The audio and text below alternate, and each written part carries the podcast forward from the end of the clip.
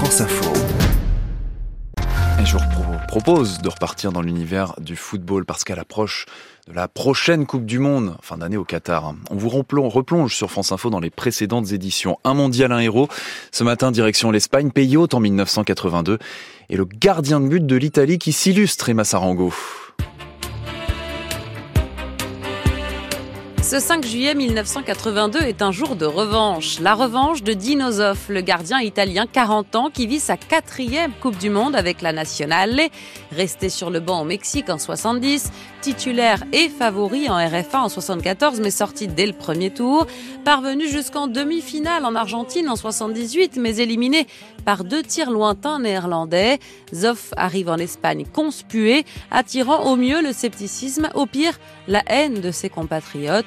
Et n'ayant finalement la confiance que de son sélectionneur venu comme lui du Frioul. Une animosité qui finalement le réveille, lui et ses compatriotes, lors d'un deuxième tour des poules qui donne alors accès aux demi-finales dans une formule de mondial qui ne sera jamais reconduite. Ce cinq juillet mille neuf cent quatre-vingt-deux, donc à l'Estadio des Sarios de Barcelone, Dino Zoff et les Azzurri affrontent le Brésil de Socrates et Zico.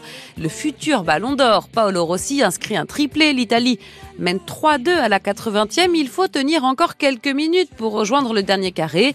Mais les Brésiliens font de la résistance. Et c'est alors que Dino Zoff fait parler son expérience et ses vingt ans de carrière.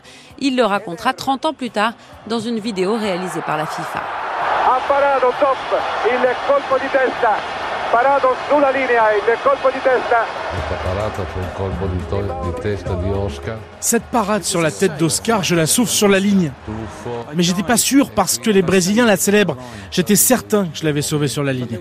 Donc il y a quelques secondes d'hésitation, d'angoisse. On doit attendre la décision de l'arbitre. Et puis, on réalise qu'il a vu que c'était pas but. Là, j'ai pu me calmer.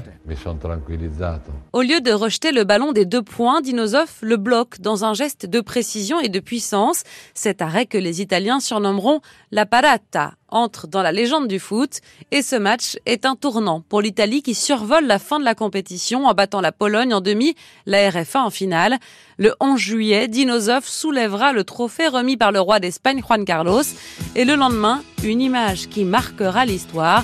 Celle de Dino Mito, le mythe Dino, jouant aux cartes dans l'avion présidentiel face à son sélectionneur et au président de la République italienne, avec au centre de la table la coupe dorée. Che confusione sarà perché ti amo, è un'emozione che cresce piano piano, stringimi forte. Dino Zoff, le gardien de but, portrait signé Emma Sarango pour France Info et la prochaine Coupe du Monde. Elle débutera le vingt novembre au Qatar.